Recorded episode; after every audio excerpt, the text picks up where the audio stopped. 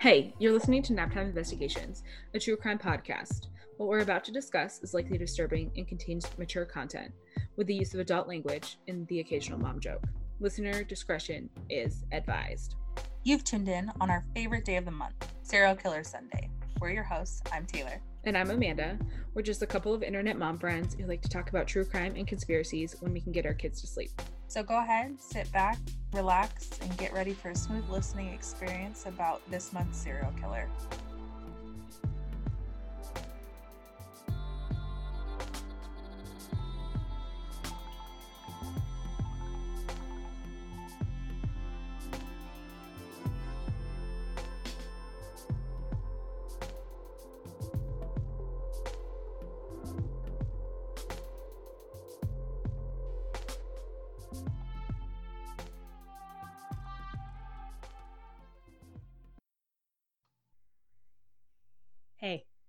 Missed you so much. I know. I feel like we haven't recorded in so long.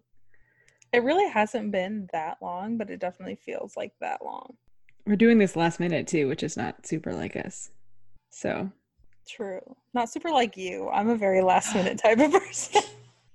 I'm Oh my gosh. I know. I've been so anxious about it too. So, I'm excited. yeah, I am too. Uh, this is a big. So we're gonna talk about Robert Hansen today. August. It's fucking August, man. Dude, 118 degrees today. Ew. I don't even go outside, and it's not. I haven't been here. out. I have not been outside today. I was like, uh, yeah, Kev, you gotta walk the dogs because I, uh, No, dude. I don't go outside, and it's only like a hundred here. No, thank you. Let's get into it. get it to it. So, Robert Christian Hansen was born on February 15th, 1939, in Iowa. His parents uh, were Christian and Edna Hansen. His dad was an, Am- um, an Amish, a, Danish immigrant, Amish. an Amish immigrant. uh, and they owned a bakery. So his dad was a baker. And apparently he was super strict and made Robert, apparently he went by Bob, but my dad's name is Bob.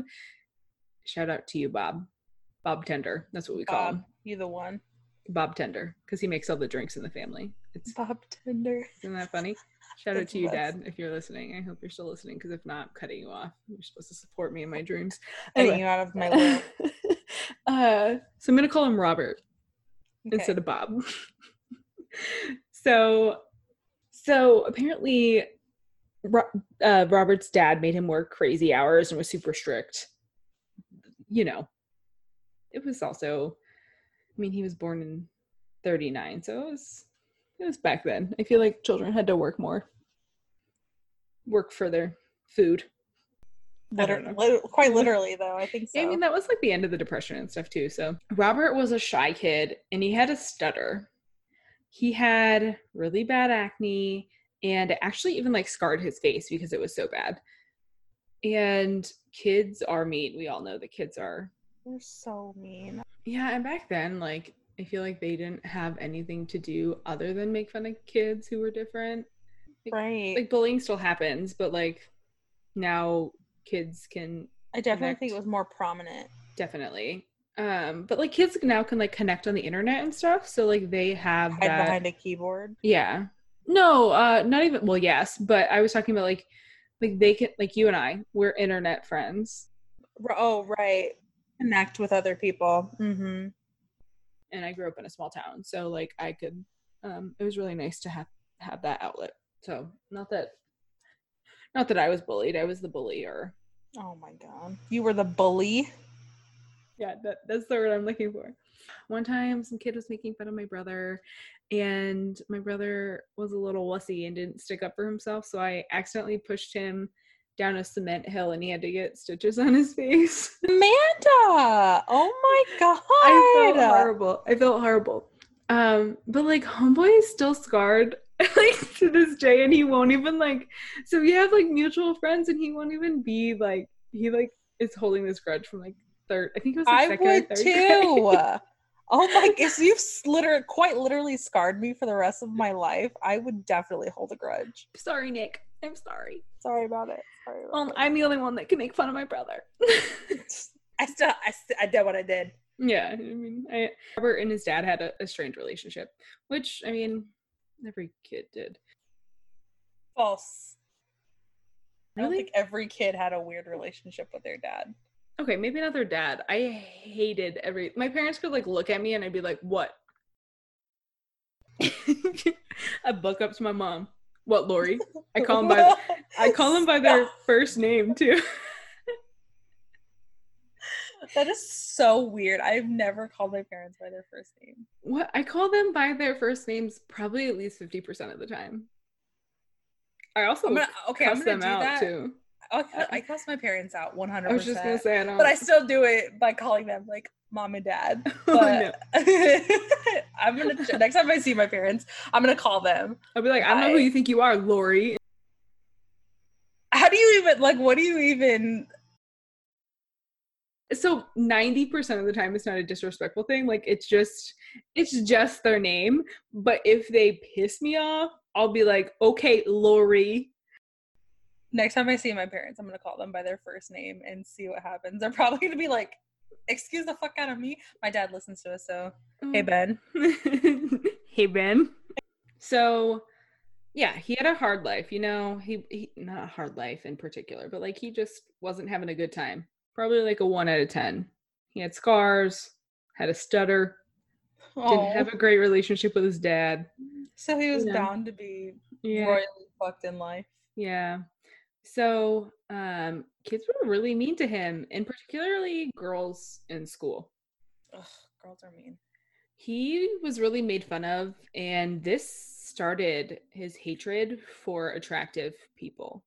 He, especially attractive females, he would like look at these popular girls who were super attractive and looked like they had it together, and he just hated them. And apparently, at this point, his fantasies of cruel revenge started right around this time, which it sounds like we're probably about in middle school, high school around this time.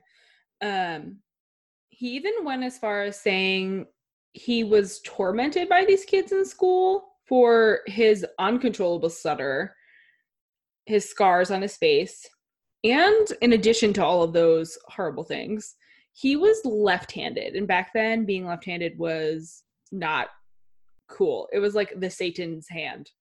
Satan's hand. Uh, so he was made to write with his right hand. Oh my Like, gosh. Yeah, my grandmother was actually left-handed.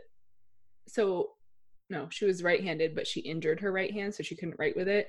And she went to Catholic school, and they tried to make her write with her right hand because that was like a sin. But I'm care I knew that was a thing. hmm I don't know if he went to Catholic school or anything. I didn't see, but either way, I mean, I'm not surprised.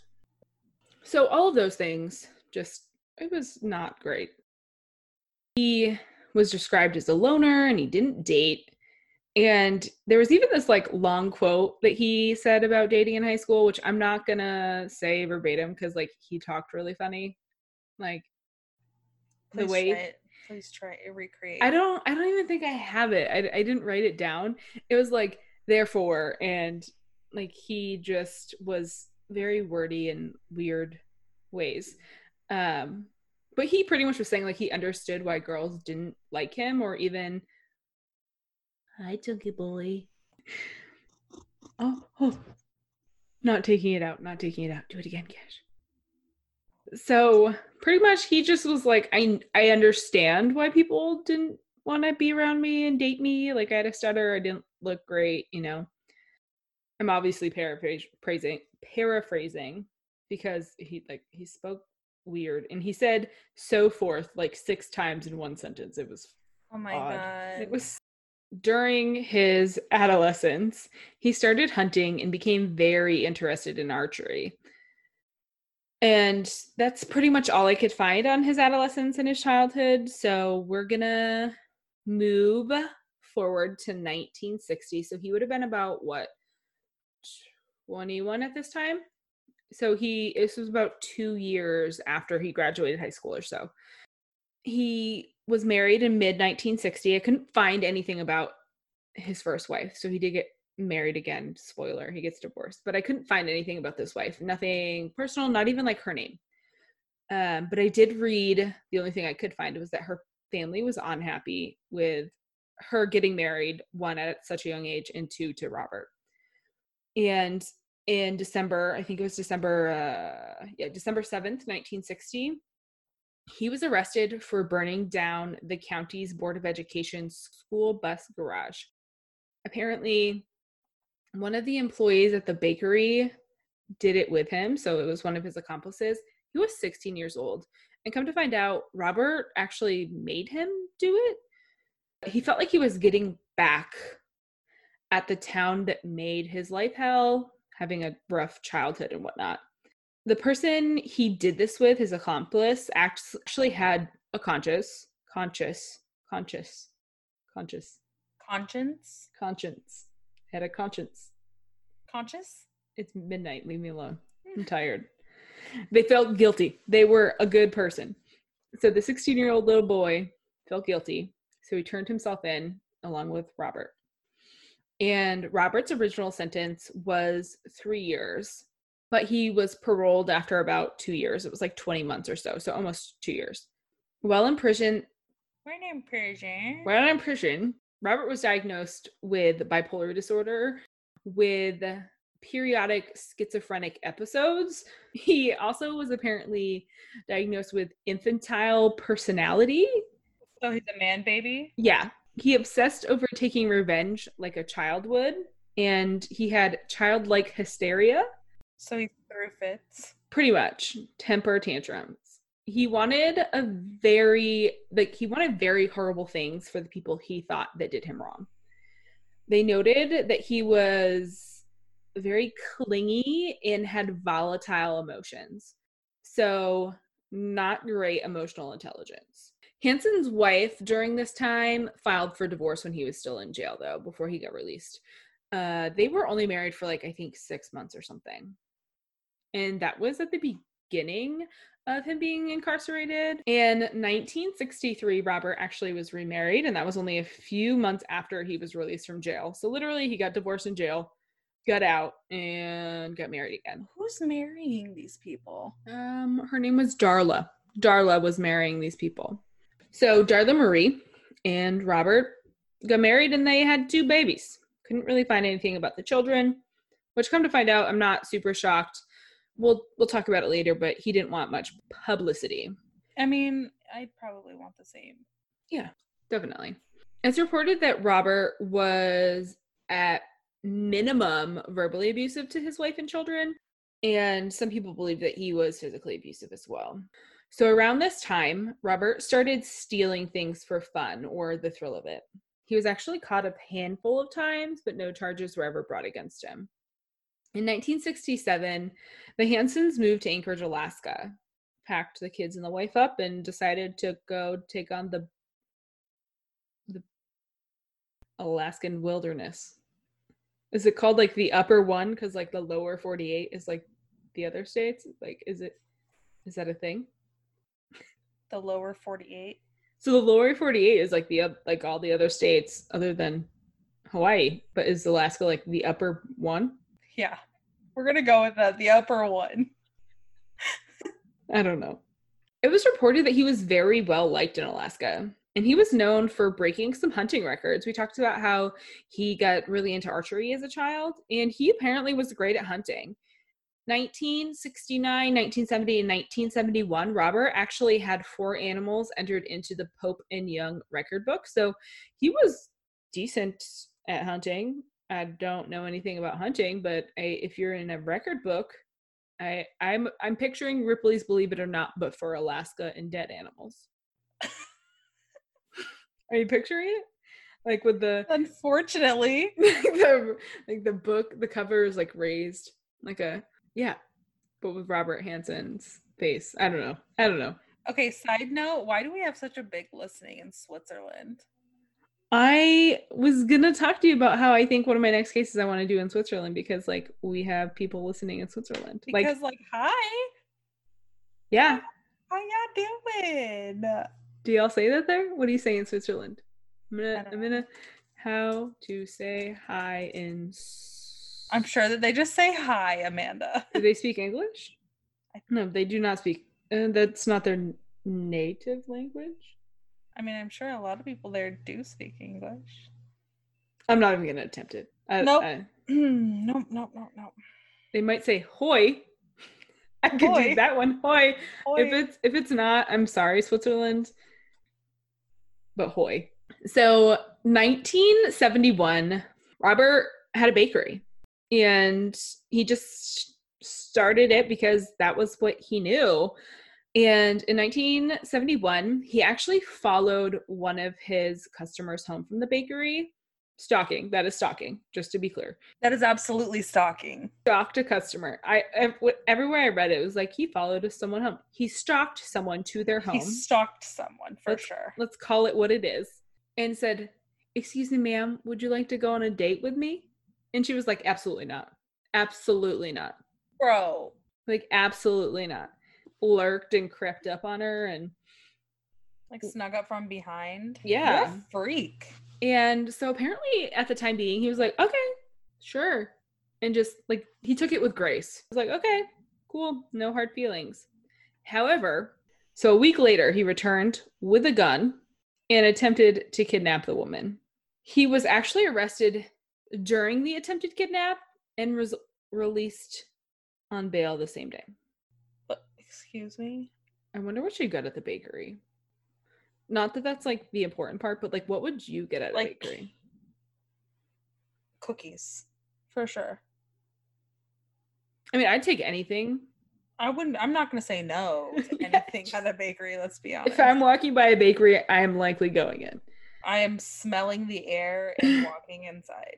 And asking for free samples. Can I get samples of an entire li- loaf of bread, please? Thank you. At this time is when things started coming up about Robert. There were multiple sex workers that said he abducted them, raped, tortured them for days, and some he would let go after taking personal information like their family members' addresses and contact information. Stop. So, not long after this incident with the customer from the bakery, a sex worker went to the cops and told them that Robert Hansen, literally, they said, the baker, remember, this is Alaska in the 70s. Smaller town, right? Everybody knows everybody. Robert Hansen abducted me, raped me, and tortured me. And they were like, well, okay, I'm also going to use sex worker because that is the appropriate term. And um, back then they used like prostitute, hooker, whatever. But I, I do want to say, like, we are going to call them sex workers. Right. So she went to the cops and said, like, this is what happened. He brought me to a hotel. He held me here. He raped her, etc. So they picked Robert Hansen up and started interviewing him, and he was very open. Like he was, like, yeah. So It reminds me of Robert Rhoades. not to sound super cliche, but it, everywhere I read was like cops loved him. They always went to his bakery, and I was like, Ugh. White privilege. all right. White male privilege. so they started interview so like robert was like yeah i'll come in for an interview like jim i I don't know his name but i imagine it, there was a jim there they thought they were friends Probably a John. yeah so during the actual interview taylor are you ready? Are you ready for this? No. during the interview they were like hey we have a writing sample from the hotel that you signed into. Take out your wallet and we want to see writing samples. Because obviously he didn't use his real name. It didn't say like robert hansen i don't know what alias he used. When he was taking out his wallet to get a handwriting sample a piece of paper falls out that has the information of the sex worker's father on it the address Shut up. the phone number In his handwriting. in his handwriting, in his wallet. It literally was like blah blah blah's father, name, address, number. But They still let this motherfucker go. but the, one of the cops in the room got spooked and super worried that they might need a search warrant. So they let him go.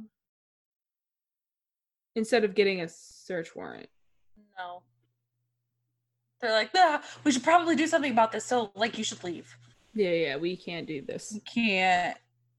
So he got off a lot of times for a lot of things. So in 1972, Hansen was convicted of assault. He went to jail for six months and he was able to complete his sentence on work release. 1973, he assaulted a sex worker who was also a teacher in the lower 48 but she had a side hustle of being a sex worker. She she was a topless dancer so she was a stripper. And he was able to get off on charges was like hey robert hansen he raped me he tortured me he let me go. And so she went to the cops and said this is what happened. Robert hansen did this. And the DA said, okay, we can arrest him. Are you willing to testify? And she said, I will testify, but I need a mediator. I am a teacher in the lower 48 and I cannot lose my job for being a sex worker or Sure. and the Alaskan DA, whoever they were, was a twat waffle and said, No, you have to do it as yourself or you don't do it at all. So shitty. You know, I'm not surprised though. I mean, even oh, now, Oh, definitely not. sex workers aren't taken seriously. So he was let go on that again. In 1976, Robert Hansen pled guilty to larceny for stealing a chainsaw from a department store in Alaska, in Anchorage, Alaska. And he was sentenced to five years and was court mandated to get treatment for his bipolar disorder that he was diagnosed with when he originally went to jail when he was 21. He was actually stealing this chainsaw to give to his father for Christmas. Yeah, right. So he didn't he didn't use chainsaws. No, but I mean, who's to say he he Wouldn't could have. Right, I exactly. mean, okay, like I know this is fast forwarding and whatnot, but like Homeboy had a plane. Like I feel like if he had a plane, he could have got a chainsaw. Why are we stealing chainsaws? so he he was like he loved stealing just for like Just to do it? Oh my god. That's scary. Yeah. He was sentenced and released by the Alaskan Supreme Court.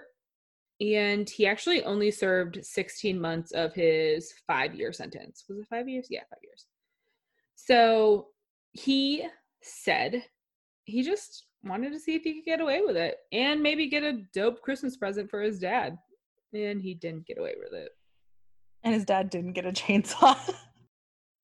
Around this time, Anchorage was poppin'. Like poppin'. I cannot stress this enough. Emphasis on the pa. Yeah. So there was a like a they were putting in a bunch of like oil shit. I, I, I didn't find much importance out of this, so I didn't write it down. So I'm just talking off the top of my head. But so there was an influx of men there working, Oh, for like the oil industry. oil industry things and other Alaskan things. I don't know. Alaskan things, who knows? Killing bears. What do you guys do there? Um, so I can see Russia from my house. so um so there was an influx of working men an influx of money and that brought a lot of sex workers from the lower 48 a lot of young women were promised lots and lots of money and lots and lots of opportunity you know i mean if shit if you're getting a, a lot of money compared to what you were getting in the lower 48 like a lot of women were just like sure right. I mean, I can't say I blame them. yeah get it girl so there were a handful of strip clubs the club had great names are you ready for these names Yes, hit me with them. wild cherry Oh. arctic fox the booby trap That one's my favorite. and the great alaskan bush company Oh, there's one of those here. they're still open today they're just in a different location Here, there's literally one here in Phoenix. It's called. It's on like Grand Avenue. You see it. Like I remember seeing it growing up. It's still there. The Alaskan Bush Company. Huh. Do you do you think that they all have to have bushes to work there? I don't know, but I kind of want to go just to say that I've been to the Alaskan Bush Company. Yeah, girl. Do it. What one would you work at if you were a sex worker? The booby trap, one hundred percent. See, I don't I don't have the the great boobs for that. Oh, I definitely don't. But like my boobs can be a trap. All right. I feel like I would probably go to the Arctic Fox. That's a hair product. Yeah. So the, sex industry as a whole was just so crazy at the time. There was even there was like peep shows, there was all these strip clubs, there was like little street vendors maybe like selling child porn on the street. Oh my god. like the sex industry on every spectrum was just there and and very apparent and, and not hidden all of the clubs he was robert was always going to the clubs and that's where he found all his victims and he i don't think he just went to one club i think he went to all of them and just sure. cherry picked what ones he wanted to hang out with. He would offer women 300 bucks or so. And so they would be willing to go with him. And they were, he would, some of them he would be like, oh, just, I'll pay you 200 bucks for a sexy photo shoot or 300 bucks for, for like a handy or a blowjob or whatever. So he would offer these women a lot of money for virtually nothing uh, in comparison to what they were getting for these tasks Sure. on the regular. Right, right. Also, these women felt super comfortable with him. He was nerdy. They they even like described him like as the perfect dork. He had glasses. He was like a smaller in stature. He had a stutter. He Not somebody to necessarily feel threatened by. yeah. He was a baker. He he's a family man. Like it was a small town. People knew. Um, so they weren't intimidated. And I do want to highlight he did rape a lot of women. He was a serial rapist, and most weren't reported. And if they were, they weren't taken seriously. And then the, the ones didn't in, after them didn't want to report it. And I get it. It right. such a hot topic now, whether you are a sex worker or not. Reporting rape and being taken seriously is not guaranteed. You will be on question before your rapist will be on question. So these sex workers did not report it a lot of times, and the ones It seems did, like people love, especially like these police officers and people in general, not even just police officers, love to question the validity of women's stories before they will ever Mhm. consider somebody doing something to somebody else. Yeah, like it's disgusting. disgusting. So Mhm. gross. um and especially with sex workers like you can't rape Oh my a God. prostitute you know you can't rape a whore when guess what you can rape anyone your wife your spouse you, a sex worker like everyone has the ability to say no at any time anyway i'm gonna get off my high horse We could go on and on about that. so a lot of them didn't report it, especially after the ones that did. You know, they saw the teacher, they saw these other people who nothing happened. Even on the crimes that were reported and he was identified, the police were his friends, like we talked about before. They saw that he was a family man and his word was always more weighted than any of the women. Well, and I, I am sure that it doesn't help that people, these women are coming from out of town. So not only do they have the fact that they're not, or that they're sex workers working against them, it's the fact that they're not even from there. Yeah. That's, that's, I mean, not that it makes it okay, but Sure. it definitely doesn't help the situation. it is definitely all things going against them. So in January 1982, he bought a small plane. It was a two seater little bush plane. Despite not having or ever getting a pilot's license, I do want to say that. Also, the way he got this plane, like this man was a bad man on like all levels. He even like in, committed an insurance fraud to get his plane. It, it's just all kinds of crime Excuse he was me? into. Yeah. So he committed insurance fa- fraud and bought a little plane. And like we talked about before, Darla stuck by him through all this. She even brought the children to jail to visit him when he was in jail for stealing a chainsaw, for kidnapping, for whatever it may be. Okay, the chainsaw, one thing. Kidnapping? Mm-hmm. Yeah. Hell no. Hell no. Yeah. So, so in an in later interview with Darla, it was brought up that Darla didn't know what was going on. She knew that he stole things. She knew that he had issues, and she maybe thought that he was seeing prostitutes here and there. But she was really religious and she thought she could help him and save him and she in her Christian lifestyle. Gross. Did I say that all mockingly? I'm sorry, guys. Christian. I hope no one at my work ever listens to this. Darla thought that she could help him, and she was like, Everyone is a sinner. We all need to be forgiven for our sins. Blah, blah, blah. She thought she could help him, and she tried. And Robert would always say he'd go to church with her, and then he would for a little while, and then he'd stop. He was playing her too. Oh, yeah. So I think she did kind of catch on though. So although she stood by him, it seems like they had some major differences. And it, she didn't necessarily say this in the interview, but they had that religion difference. And she started to travel a lot with the children, leaving Robert behind. And they they just seemed to have a lot of different life things. She would travel and visit family with the kids and and he didn't want to go. And That's gross. she actually got a job tutoring disabled children.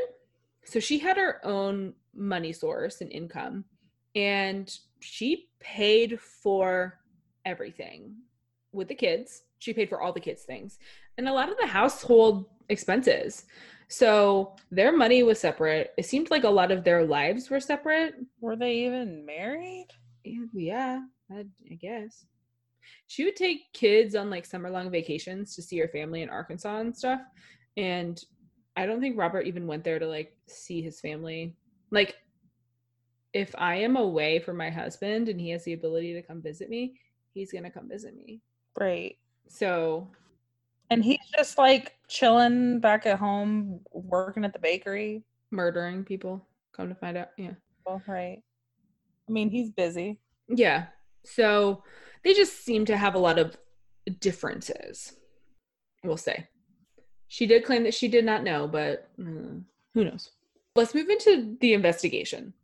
I'm doing this one a little differently because how he was caught was odd. So if, there's a few movies made about it too. If you've seen the movies, you kind of know. What movies? The Frozen Ground. Frozen Ground and Naked Fear. Yeah, Naked Fear. I didn't. uh I, I've, I've, never, seen, that either of these.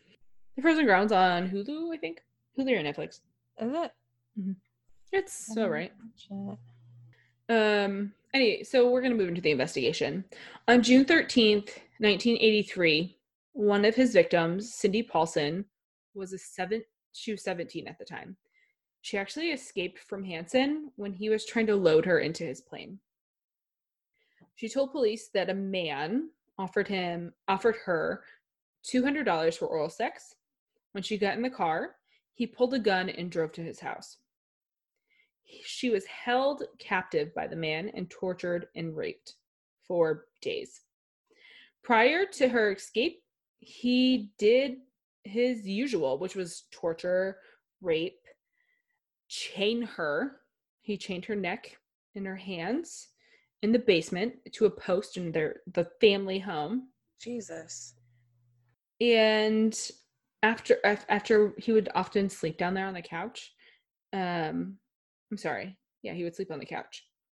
And this was a normal thing. He would keep them there and rape for days.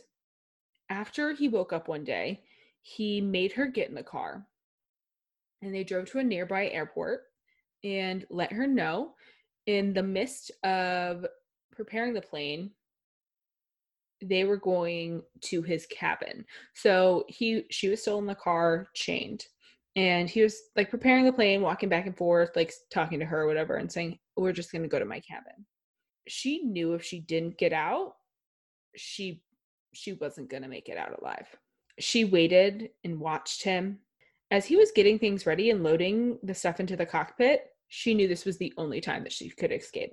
So, as soon as sh he turned away, she crawled out of the back seat of the car, left through the driver's side door, and ran.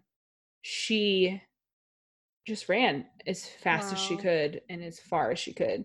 And in panic, Hansen chased her, but she managed to flag down a truck, like a passing by truck. Um, and apparently, someone from the airport, Hansen saw Hansen or whatever running, and he was like, "I don't want to alarm anyone," so he like stopped and like went back to Right. the plane.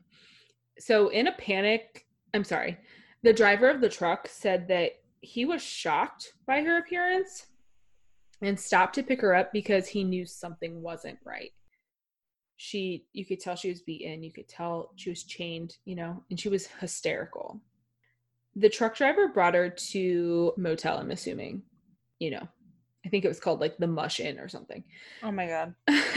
where she asked to use the phone. The driver continued on, but he contacted the police. So he left her at the motel, but he did contact the police and say that there was a barefoot woman that he picked up and she was handcuffed. And this is where we left her. He just left her? Well, yeah, she was didn't want to be near anyone. So she was talking to like the person at the desk. Like the clerk. Are they I was gonna call him a concierge, but I don't know if that's what it's called. At a motel. I don't, I don't know. I'm gonna say a clerk. sure, a hotel clerk. So the police went there to the hotel where the driver had left her, but the hotel lobby clerk, lobby clerk, that's what I wrote it down. Hmm, Gotcha. Thank, thank you, Amanda. Let the police know that she had taken a cab to a different motel where the woman's boyfriend, I use that word loosely, it, the her boyfriend, pimp, boyfriend, Oh no. where her boyfriend was. The police met her there at the motel and took her into the headquarters. When she was at the police station, she let them know that she purposefully left her shoes in the car as evidence. So she left her blue shoes in the back seat of the car. And she described where ever everything. She described where she left him. She described Hansen. She described his house. When they questioned Hansen, he denied everything Of course he did. she he said that Cindy was trying to cause trouble because he refused to pay her for sex acts and she um was trying to extort him. Oh my god. Like yes, her and all the other women that Right. Every other woman. If you're hiring a sex worker to do sex work, pay them. Pay them for their work. It's work. Despite his troubled past, he wasn't considered a legit suspect because he seemed like a normal guy and he had an alibi from a friend named John. The case went cold and there was no other suspects. Fuck you, John. Seriously. Uh apparently this was a common thing for friends and family friends and stuff. They were like he's he's a good person, he's a family friend, we're close with him, like he couldn't have done it. So like I'm just going to provide him with a with an alibi, which PSA, do not do that. Do not provide an No, alibi an alibi unless you are a legit alibi. And even then, questionable. Even then, don't do it. even then. Mm. Don't trust Um, anybody. So, bodies in the same general area started popping up. Remember, this is Alaska, so they weren't super close, but close enough that they raised some suspicions. There was a detective named Glenn Floth. Sure. I'm just going to call him Detective Glenn. So he he Detective Glenn was an Alaska state trooper and he was investigating three bodies that had striking similarities. But no one was kind of taking it seriously. And so the detective contacted someone at the FBI and requested help with a criminal profile based on the bodies that they had. Get this. Get this. Oh no. The profiler thought the killer would have would I'm sorry, the killer would be an experienced hunter, have low self-esteem or self-esteem issues, especially with women. They would keep trophies from their victims and they might stutter. That's such a that's very oddly specific things. This cut here looks like he stutters. the way he uh shot him. Looks like he stutters. I would guess that he stutters. He probably has acne scars too. So He might even be a baker. who knows? There's a lot of yeast. yeah, just uh, the only thing this person ate before they died was cupcakes and bread. Me. Me. yeah. On my body, it would be full of those, those sugar cookies with that thick ass frosting. yes. Oh, the Toll House ones? Oh. Love them. So, with this profile, Detective Glenn looked into potential suspects, and guess who it led him to? Wow. One- Yeah, Robert. And fittingly, he had a plane to get to all the places that all these bodies were found. With the help of Cindy, the victim that got away, in the profile, the FBI, um, I'm sorry, the profile from the FBI, they were actually able to get a warrant that included the plane, his cars, and the home. I am curious why they didn't include his business. I mean, I would have tried. I don't know if they tried or not, but um, I did. That did come up in my head is that he Unless they were like, what's that, a bakery? I mean, my bitch ass would want to see everything, anything and everything. These police don't want to see shit. They had it right in front of them. So let's be real about that. Yep. On October 27th, 1983, investigators found the trophies Robert took from some of his victims and from some missing women. They also found guns hidden in the attic, like separate from like where his other guns were. They found an aviation map marked with X's marked throughout that was hidden behind his headboard.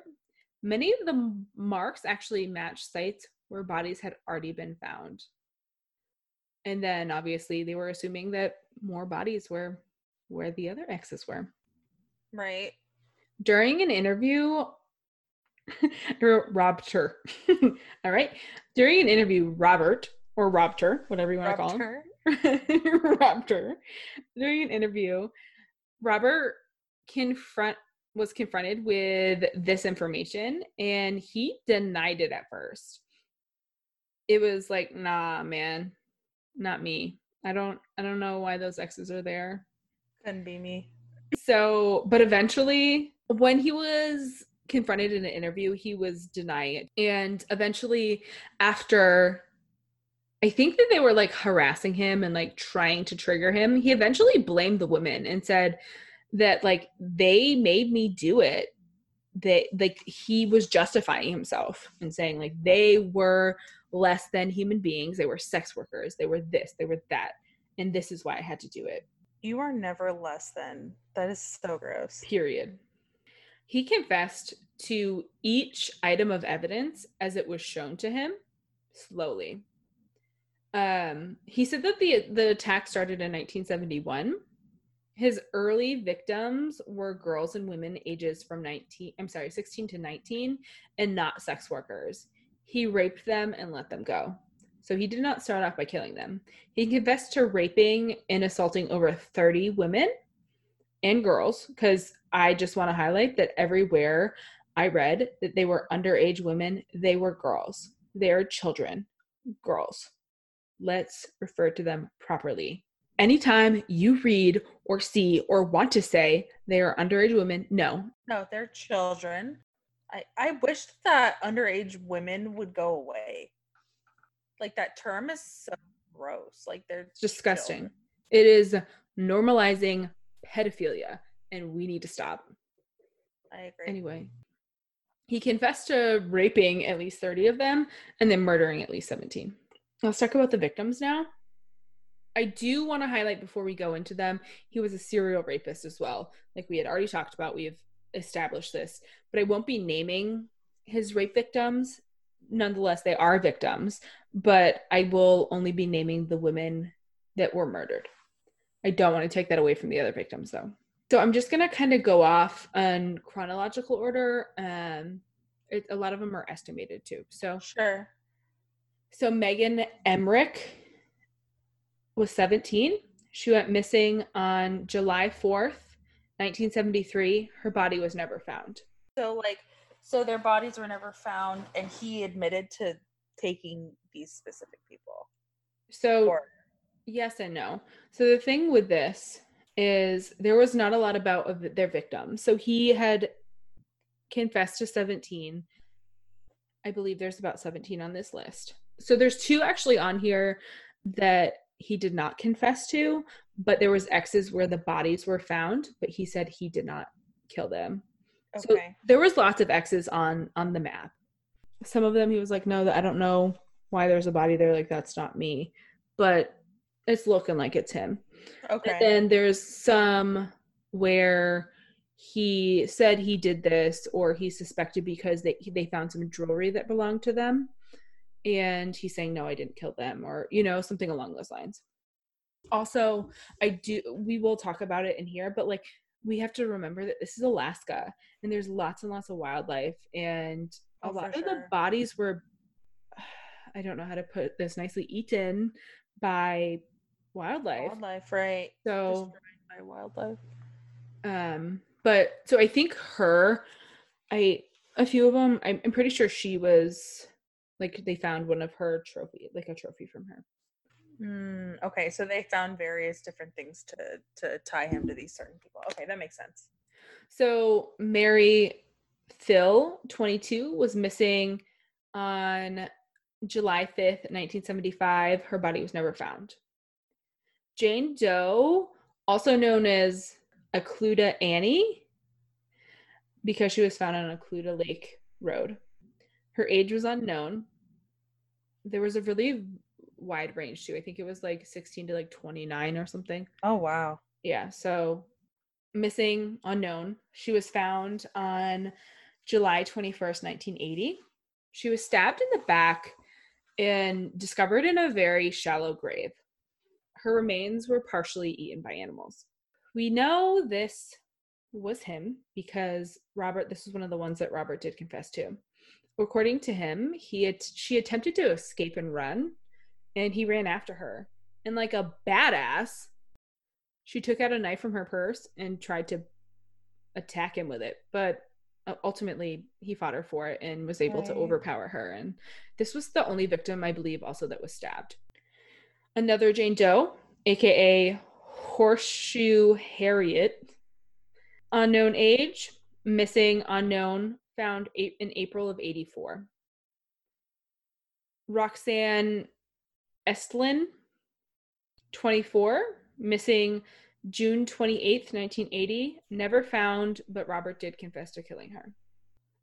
Joanne Messina, 24, missing early July 1980, found late July 1980. Body was decomposed partially and found in a gravel pit. He claims he only killed her because she was propositioning him for sex for money. He said that he was just trying to bring her out on a nice date and she was He's married. Take your wife out on a nice date. on a nice. Are you? Ugh. He said that he was just trying to bring her out on a nice date and she was dropping casual hints of like, Ayo, want to see what this mouth do for I don't know. I, I imagine it was Probably more cash than that. Yeah. Um, so she was like dropping hints. So finally she was like, Ayo, I need to get paid. like, what do you want done? so after she was more blunt and just not discreet at all, he that's when he decided that he needed to kill her. The only reason he killed her is because she was a sex worker. So actually a black bear started to eat her body when she was found. The black bear actually came back and chased the police officers off oh my god. to finish. I was not ready her. for that. I was not ready for that. You didn't even give me a fair Sorry. warning for that. I was not ready. so the black bear came back and chased them away, and the, the police couldn't do anything because the black bears are endangered. So they had to let. I don't know if they like had to or if they did. They I mean, had to kind of like wait yeah, it out, essentially. Yeah. I mean, I get it. It sucks, but yeah.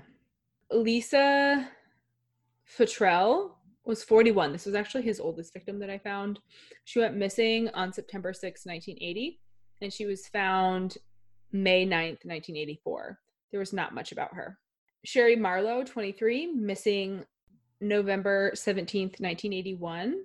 Never found, but he did confess to killing her. This one is pretty graphic. So she actually was blindfolded, and it wasn't with like a blindfold, it was with an ace bandage, oddly enough, like terrifying. Um, Robert put her in the back seat of his car, but they actually got stuck when he was driving.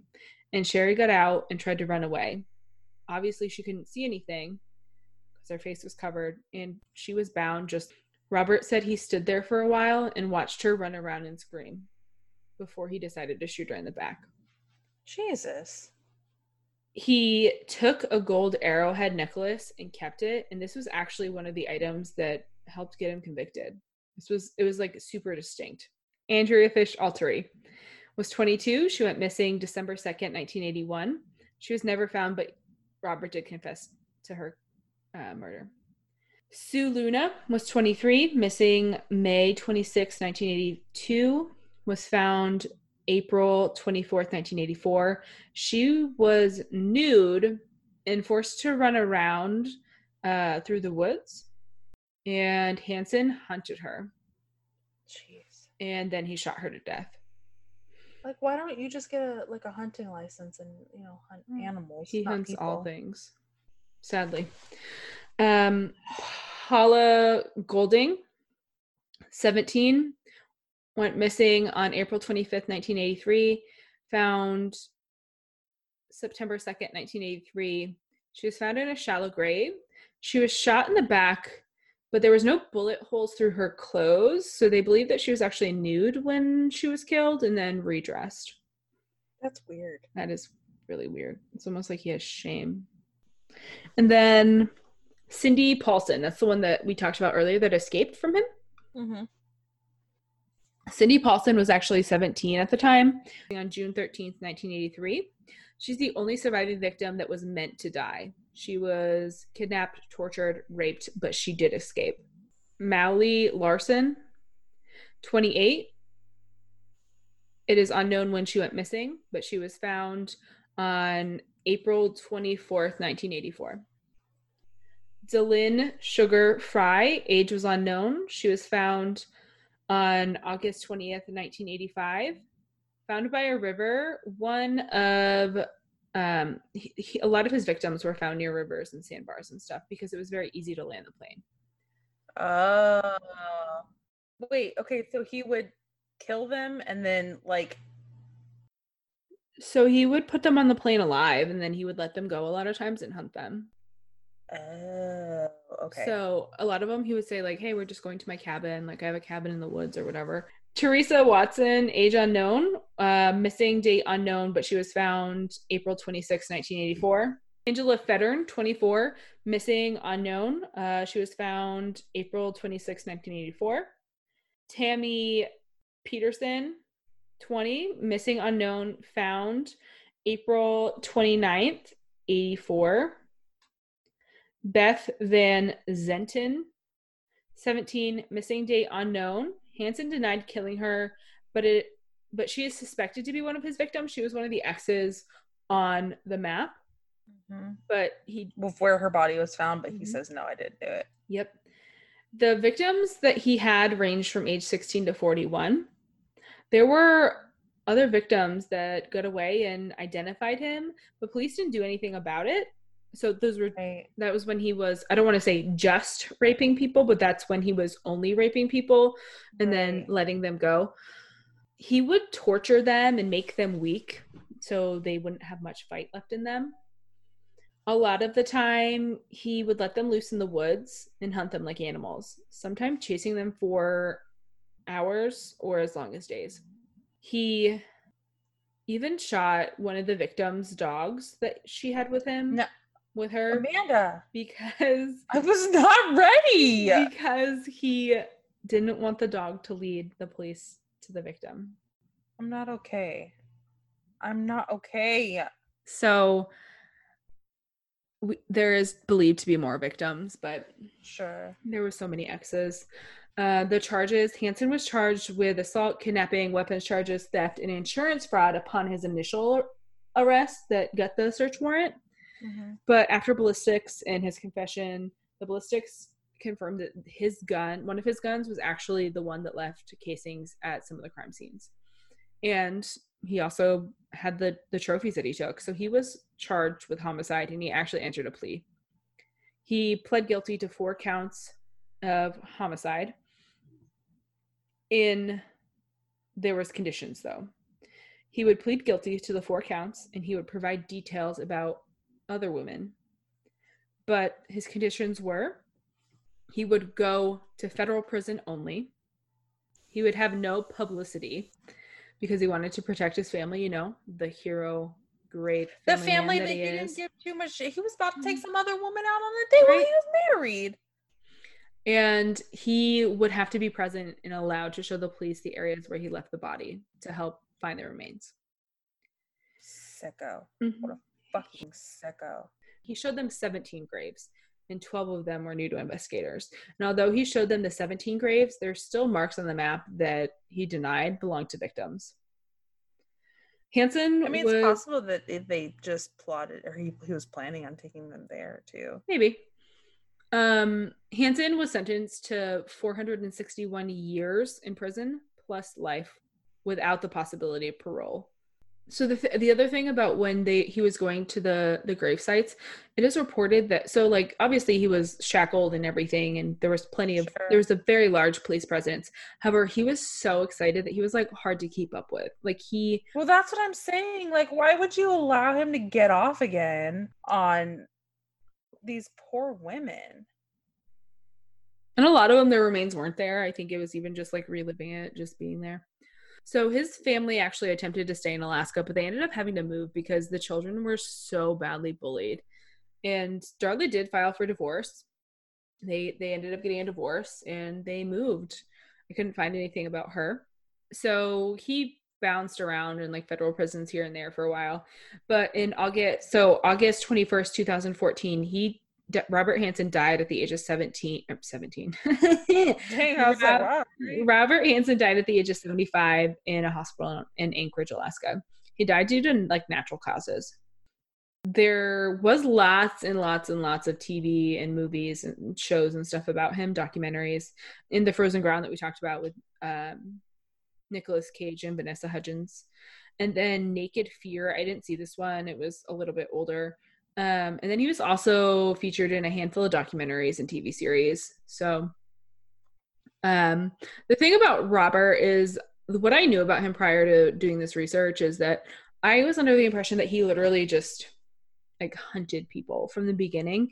And although I don't want to discount that's what he did and it was very disgusting, that was not what he ever initially intended to do.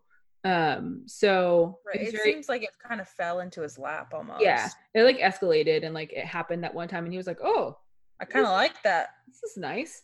So, um that was one misconception I did have um prior. Yeah, definitely. I don't. I don't think that I. I knew that it kind of just like escalated to that point. Yeah. For sure. So yeah, that's Robert Hansen. Boo Robert Hansen. Boo. Boo you. Yeah. Don't This Is the worst. Don't be like mm-hmm. him. Yeah. Cool. Thanks everyone. Thanks. It was nice hanging out with you. Yeah. Happy August. Yeah, it's our third Sunday. It's our third Sunday. That's so wild. Welcome to our third month of podcasting. Bye. We hope you join us every Monday for our weekly episode. And as an added bonus, we've deemed the first Sunday of every month as Serial Killer Sunday. So you can look forward to an extra long episode about our favorite serial killers once a month. Go follow us on Facebook or Instagram at Naptime Investigations or Twitter at Naptime underscore podcast. If you want us to cover one of your favorite cases, please send your case suggestions to naptimeinvestigations at gmail.com or via the case suggestion link in our Instagram bio. As always, we hope you enjoyed this episode and thanks for joining this party.